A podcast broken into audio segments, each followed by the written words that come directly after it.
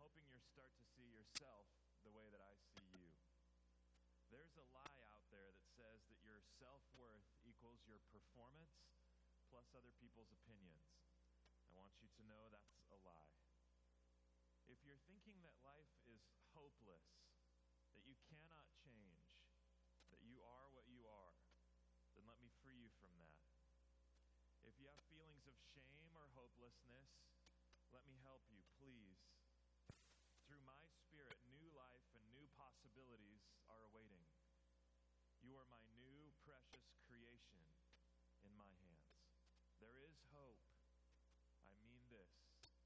Sincerely, God. Today is our, our last, uh, last time together in this Sincerely series where we've been looking at how God sees us and realizing that, that how God sees us isn't necessarily how we see ourselves or how other people see us. Uh, we've been looking at this reality that, that uh, a lot of times we see ourselves, our self worth, our self value as the sum total of two kind of big components either our performance, our ability to meet standards well, or the approval or opinions of other people. If everybody likes us and they're on board with us, then, then our, our self worth would be intact. If our standards have all been met, we've been perfect in every area. You put those two things together, and we're doing well, then you are doing well. But if either of those falter, then maybe your self worth isn't intact. And so then it just bleeds over into how we perceive that maybe God is seeing us and uh, coming to realize that God does not see us the same way that we see ourselves. Coming to realize that, that God sees us as something pretty unique, pretty special, pretty amazing. And then there's this tremendous freedom that comes in realizing that how God sees you just might be who you really are. It's easy to get hung up on viewing yourself in your past mistakes and your past failures, your shortcomings, and kind of get locked in on those mistakes that you've made as being kind of a definition of who you are and also kind of setting the Because I think it's really possible and it's often easy for us to find security in our, our past mistakes it's easy for us to find comfort, an odd sort of comfort in our failures. Because I would propose this I would say that it's easier for us to base our lives on what we already know than the future that we don't really know. And so when God comes into our life and says, I have this new life for you, I, in essence, created this new you. Well, that new you and how to get to the new you is a scary, potentially failure ridden road. So a lot of times we just opt for the safety of our past mistakes and failures as the definition of who we are. And so we kind of build our lives on this, this rubble of our past mistakes and sins and, and failures. And it gets us to a lie, a common lie, the last lie that we're going to look at in this series that I think hits a lot of us. And this lie just says that I am what I am, I cannot change, I'm hopeless. That's a lie that has bound so many people. It's a lie that just really wrecks a lot of people. It, it let, lets shame kind of be the overriding in the lives of people. When you believe this lie that I am what I am, I cannot change, I'm hopeless. I'm forever doomed to repeat the same mistakes over and over again. there's no way that I'm ever going to be this you, this new you that you're talking about. And yet, some people seem to break away from it. It's like the trapeze artist that's, that's swinging back and forth on one trapeze. And he knows that if he wants to move on to the new trapeze, he has to let go of the old one. But so many of us are just unwilling or yet unable to let go uh, of our old self to grab the new one that's, that's right there. And so we continue just to be locked on and swing back and forth and think that life is hopeless, that there is no change available for any of us. And yet, that is just so far from the truth of what God has for you and has for me. You ever met those people that seem to be able to come into a relationship with Jesus and then just, whew, man, it's like a 180 who they were before they meet Jesus, and they are able to change their self concept, they're able to change their behaviors, they're able to change everything and, and, move in to the new you. And then there's other of us that that's just so difficult. We just cannot seem to tear ourselves away from the old self. And we're stuck. You get hung up. I don't know if those of you in this room the last few weeks you've been thinking, okay, well, uh, the reality apparently has changed about me. My, my sins have been given to Jesus, and, and I have taken his righteousness. I'm not an enemy of his anymore. I'm now a friend. Any punishment that needed to be given out for any failures or mistakes I've made has already taken place, and that's paid for everything. But how, how do I march forward? How do I continue my life in pursuit of this new you? How do I live a life that, that is proof that who I am really is how God sees me? There's so many examples. If you just look around people in your, your own life, you've seen the ones that do it well. They can walk away from the past and embrace what God's called them to. And then others of us that just really struggle. There's one in Scripture, there's, there's one in the Bible that just has always been one of my favorites, and it just really stuck with me. As an amazing guy that was able to step into a relationship with Jesus and leave his old self concept and his old values and his old behaviors. And I'd like to act him out for you.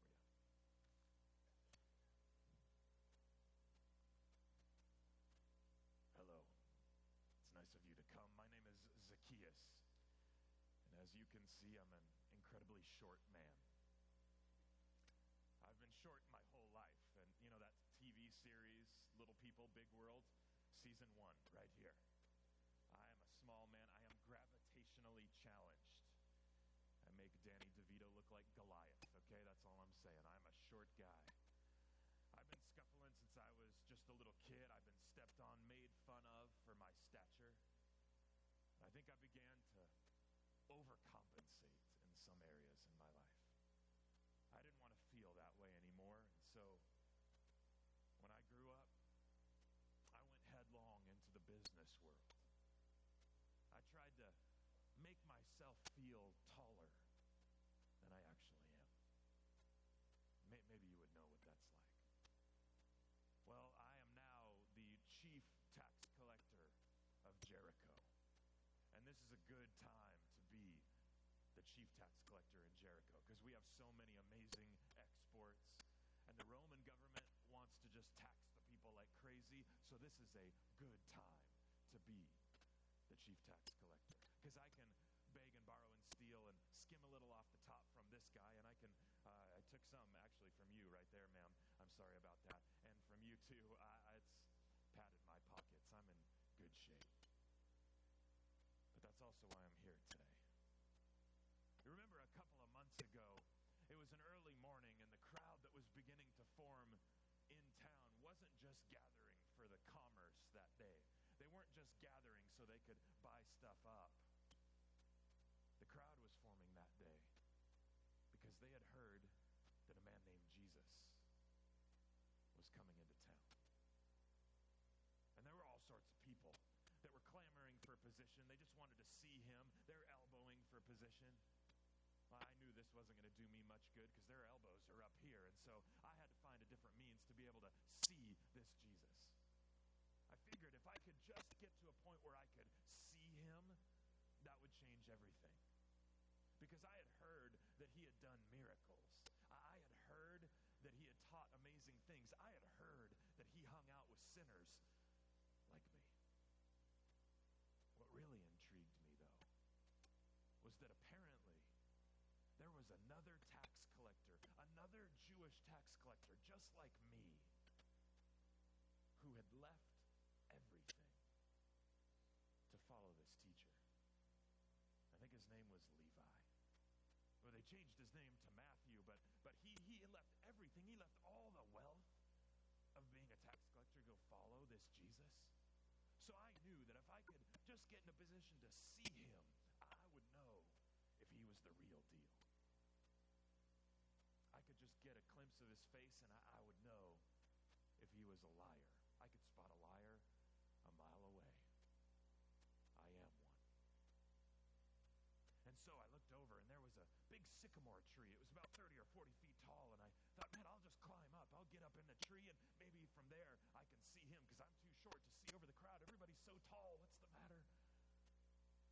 The crowd began to skirmish over here. I could, I could sense the presence that maybe this Jesus was coming. So it's time to get into the tree. I ran over to the tree, climbed up as high as I could, began to look, and the, there he was. He was coming through the crowd. All sorts of people. There were some people that were crying, and some people that were laughing and cheering and celebrating, and some people that were just turning their backs and walking away. I think some people were upset. But I could kind of make out his face, and just as soon as I was beginning to catch a glimpse of his expression, it looked like he was looking at me. Hundreds of people around, and I'm up in this tiny little guy who's everybody here hates me because I ripped them off, and he's locking eyes with me. Are you looking at me? And then he looked up and he said, You, come down out of that tree. I need to stay at your house tonight.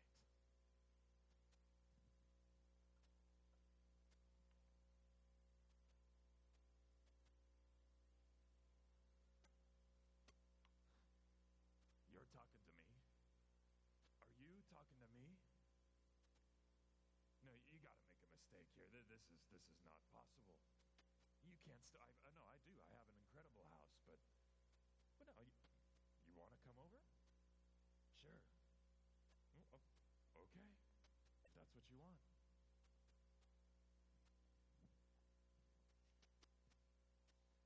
And Jesus came over to my house.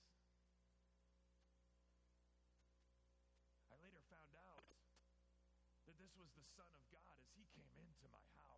He sat down. He began to tell things to me about me that I had never heard before. He began to tell me about himself. He began to tell me about God. He began to fill in the blanks about how all those things came together.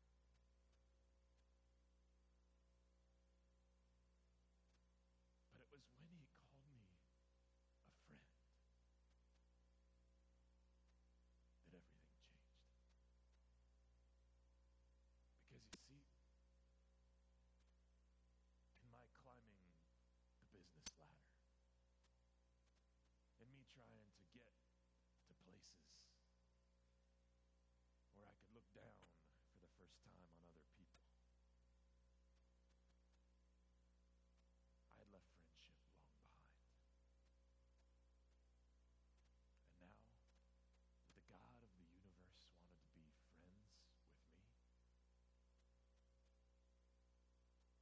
I knew everything about me was going to change. I knew that my self concept had to change. I knew that my values were going to change and that my behaviors needed to change. But for the first time in my life, now I had a friend who would allow me to change those things.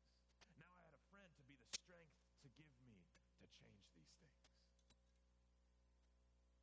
And so I told him what I was going to do. And now I tell you. Said I would give half of everything that I had to the poor. And that I would repay everyone that I had stolen from four times what I took from them. Which is why I'm here with you today. How much do I owe you, sir?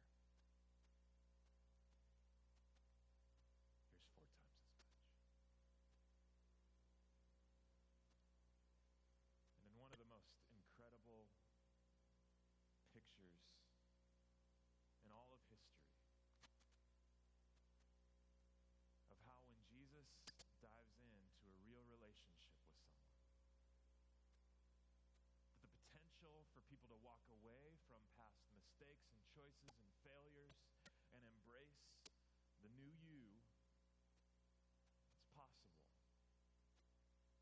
through this amazing relationship with Jesus.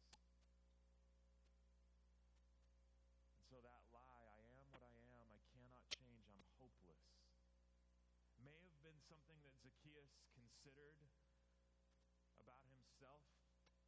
Once he got far enough down the road poor choices, he may have hit a point where he just went, Well, this is who I'm going to be the entire rest of my life. But there was something so powerful about that relationship.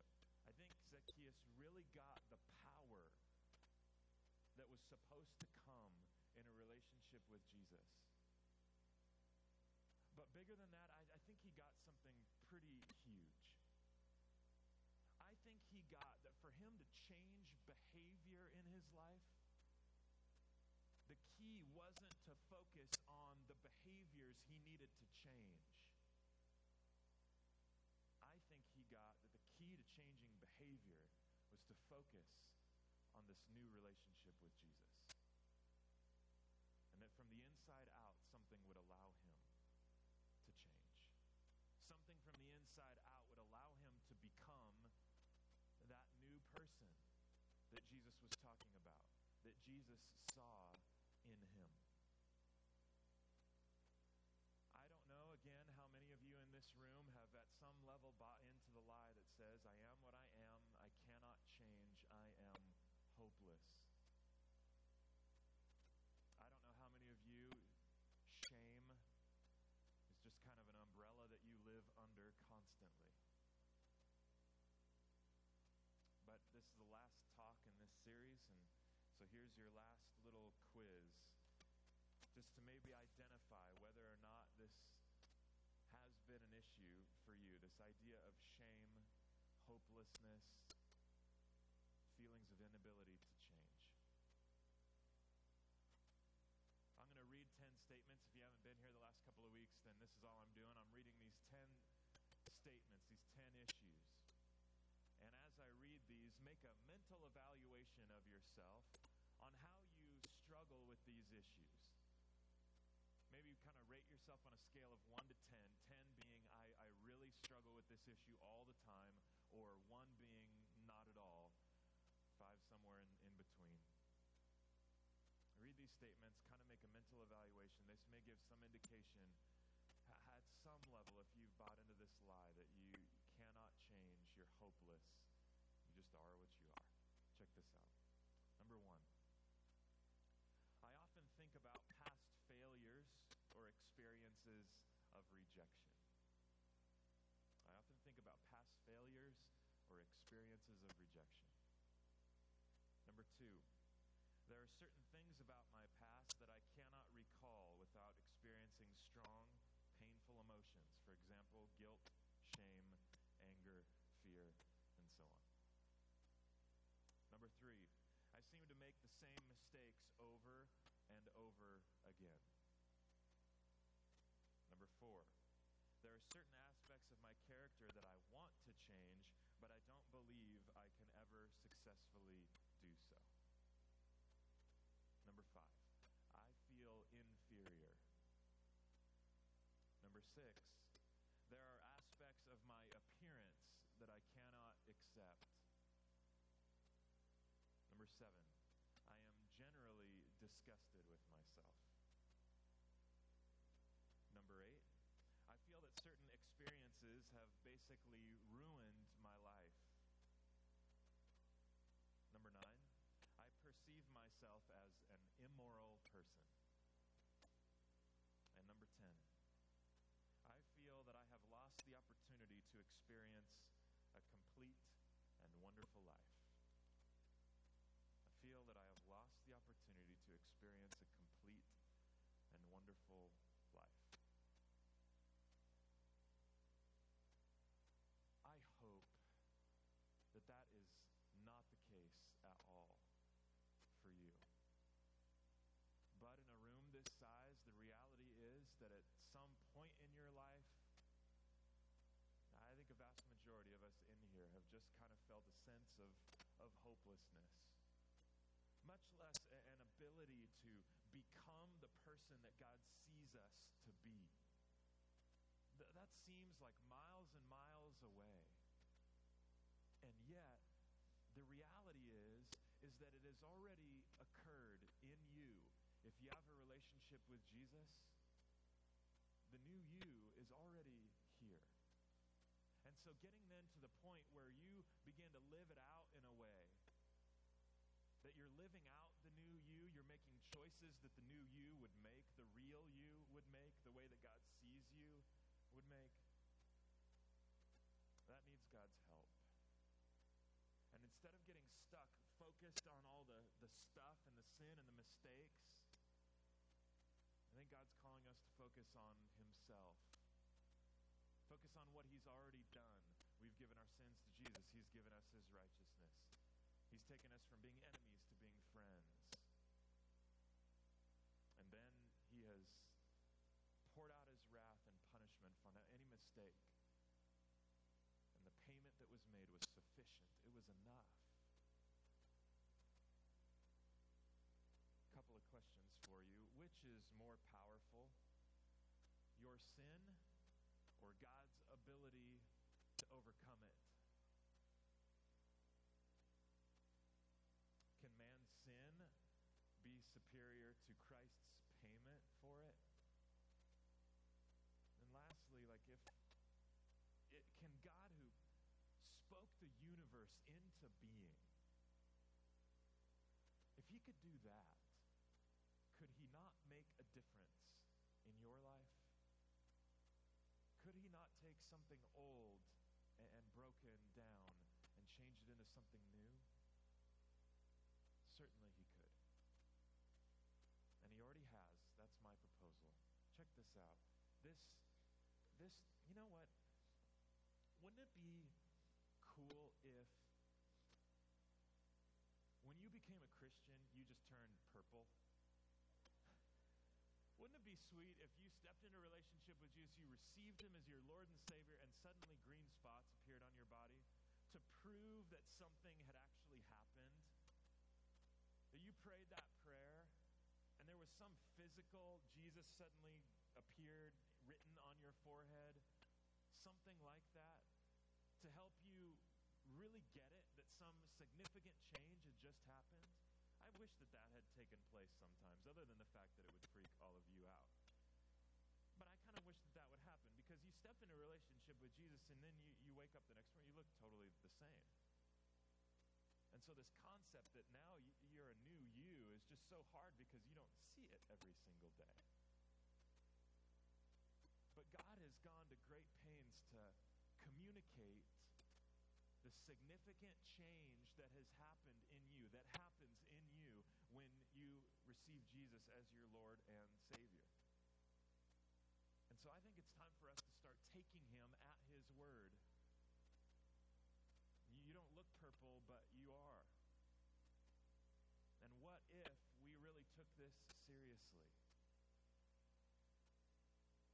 I think the more that we dial into his truth, dial into that relationship, then I think the rest of the stuff that you have questions about start to be answered. The issues that you continue to struggle with and deal with, the closer you draw to Him in that relationship and His truth and His Word, I think a great deal of the issues that you deal with will begin to fall away. And this speaks to this concept that we're looking at, last one today, this doctrinal issue called regeneration. And all regeneration is, is a renewing work of the Holy Spirit that literally makes a new person out of you when you receive Jesus as your Lord and Savior. It's the renewing work. It's an ongoing renewing work. It starts the moment you receive Jesus as Lord and Savior, you are complete. You are the new you. But then the Holy Spirit and all the power of that component of the Trinity of God resides in you. Romans says that the same power that raised Jesus from the dead is alive that cannot conquer uh, addictions, if that can't conquer repetitive mistakes, if that can't overcome things in your life, I, I don't know what can. But I think we get hung up in, in these issues in our life not because we're not trying to stop them, not because we don't have enough strength to change them. If you're sitting here right now and you're thinking, I am what I am, I am hopeless, I cannot change, here's the reality you're can't change. You're hopeless. You are what you are without Jesus Christ. Without Jesus, no hope. Without Jesus, you are what you are. Without Jesus, no ability to change. You cannot, no matter how much strength you muster, you will not overcome addictions or struggles or whatever it is in your life that you need to overcome. It is only until that power of the living God dives into you that you have the ability to overcome it. And then from that mo- moment on, that you would continue to, to tap into this power source of the Holy Spirit that He's given you through this concept of regeneration. The Holy Spirit does not come and go, He's in you. Now, whether you choose to connect with God that way is an entirely different story. Ch- check this out. Look at Titus. Titus is a little book in the New Testament right after the Timothy's.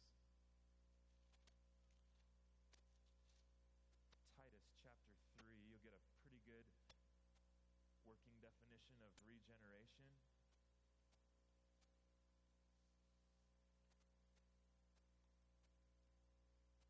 Titus chapter 3, look at verse 3.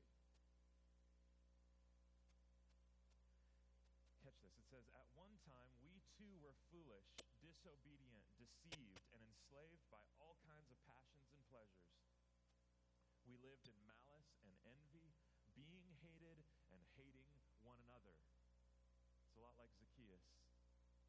But when the kindness and love of God, our Savior, appeared, He saved us, not because of righteous things we had done, but because of His mercy.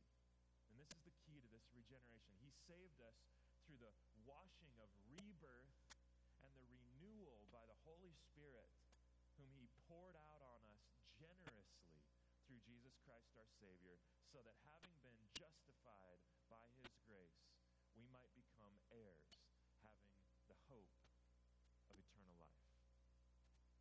This isn't just, when you go into this relationship with Jesus, this isn't just an exchanging of ledgers. It's not just a new reality, but it's an ongoing renewal. It's an ongoing, it's a new birth. And then the old person that you once were is just, it's not there anymore in God's perspective.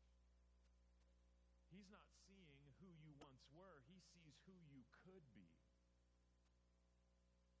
So, how do we get to that person? Look at 2 Corinthians.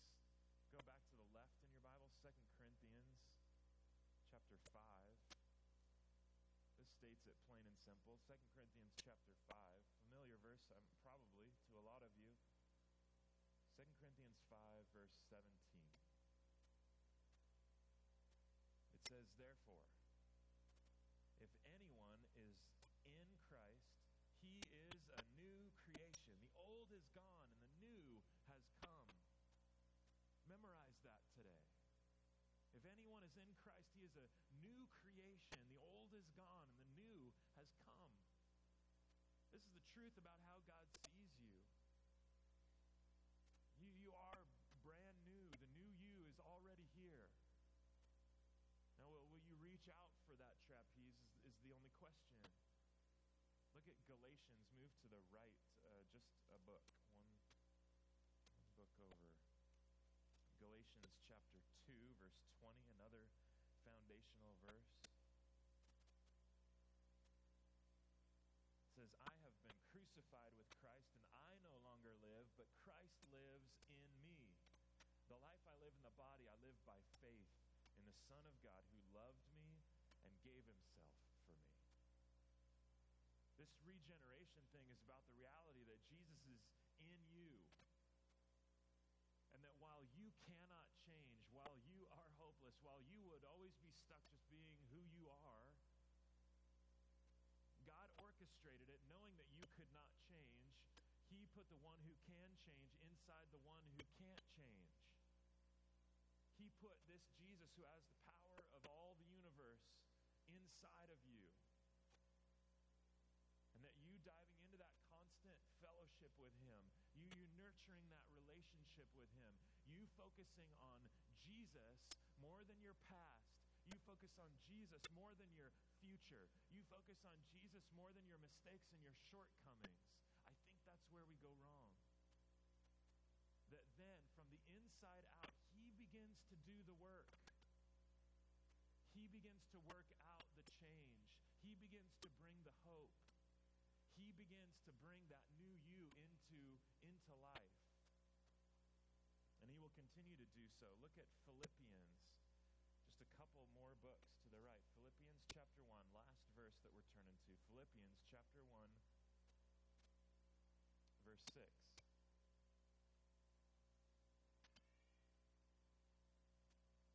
Philippians chapter 1, verse 6 says, Being confident of this, that he began a good work in you will carry it on to completion until the day of Christ Jesus.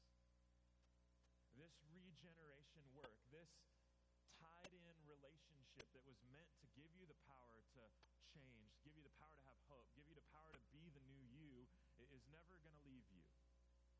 Jesus will continue this work of renewal if you consistently tie in to Him.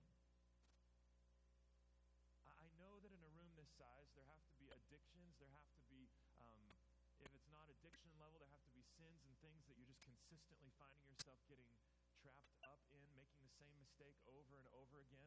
There may be things in your past that you don't deal with now that still have this umbrella of shame over you that kind of define who you are. But I would just ask you, I would plea with you, I would beg with you that in light of all of those things, those negative things that you're considering right now, in light of what regeneration says for us, in light of what the Spirit wants to do in and through you, here, here's what I say. Don't try to stop doing any of that stuff. Don't try to get over your addiction. Don't try to change your behavior. Instead, focus on Jesus. Instead of expending energy that we expend trying to change our own behaviors, feeling guilty and shameful, here's what I propose focus on Him. Here's what I mean. We've already uh, established last week that this is kind of your life, and that sometimes we do make mistakes, we do sin, there's moments of failure in our life, and, and that begins to color our life in, in dark ways, and we try to address this in different, different fashions. But I think the, the normal way that we go about this is that we go, well, I sinned, I blew it, I need to change this behavior because I know that this is not really who I am. This is not who I should be. And so we ask for forgiveness. We try to stop doing it. Forgiveness comes. We're fine for a little while. But the end of the day, it leaves us with an empty cup. It leaves us with an empty life. And when we get tired, when we get under the gun, and you don't want to feel empty anymore, we go for the quick fix. We go for the thing that's just going to fill us up. We go for sinful stuff, failures, mistakes, whatever. And we're right back where we started. Our life is then filled again with this darkness that God never wanted us to fill it with. But here's what I think regeneration says. Here's what I think the truth of God is calling us to. Not that we would focus on this stuff that's inside the cup and consistently in our own strength trying to get rid of it, but that we would pour our, the living water of Jesus into our souls. That we would connect with Jesus deeply. That he has called himself the living water, that he's, he's just desiring to pour himself out onto us. So don't worry about the stuff. Don't worry about the mistakes. Don't worry about these issues. Instead, just open yourself to His life giving water. Don't try to stop what you're doing that's wrong. There'll be time for that. Pretty soon, you're not going to have the desire to do the stuff that's wrong. Jesus continues to pour and pour and pour day after day after day into you, as you get into His Word, maybe once a day, maybe twice a day, maybe for some of you that are really deep into this lie that you cannot change, maybe you need to be connecting with Jesus five or six times a day in different ways. Maybe you need to connect with a life group. Maybe you need to dial into the mine on Tuesday nights. Maybe you need to get involved in a Bible study. Maybe you just need to meet with some other believers that are going to encourage and build you up in the person of Jesus Christ. That as His love and power continues to pour into you, at the end of the day, at the end of the week, at the end of the month, you will be left with a completely different life all of that stuff that you think you cannot change will be completely displaced. And the best part that you will be left with a full life. You will be left filled with the love and truth of Jesus Christ instead of the lies that want to occupy your attention. This is what is offered to you today. To this end, may you live. Do it.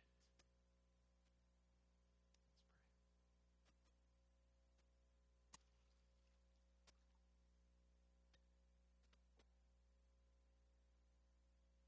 With your eyes closed and heads bowed, I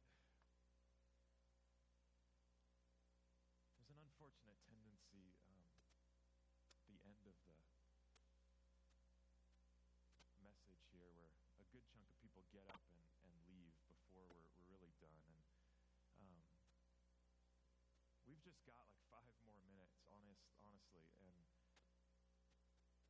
this last song that we sing, whatever it is on any given week, is just a, an amazing moment for you to kind of soak in the truth of maybe what God's just said to you before you go out and get hit with the real world. You know there's people in here that serve or they have some obligation right now, and that's fine, but we just ask that you would stay planted if it's possible through the end of the service.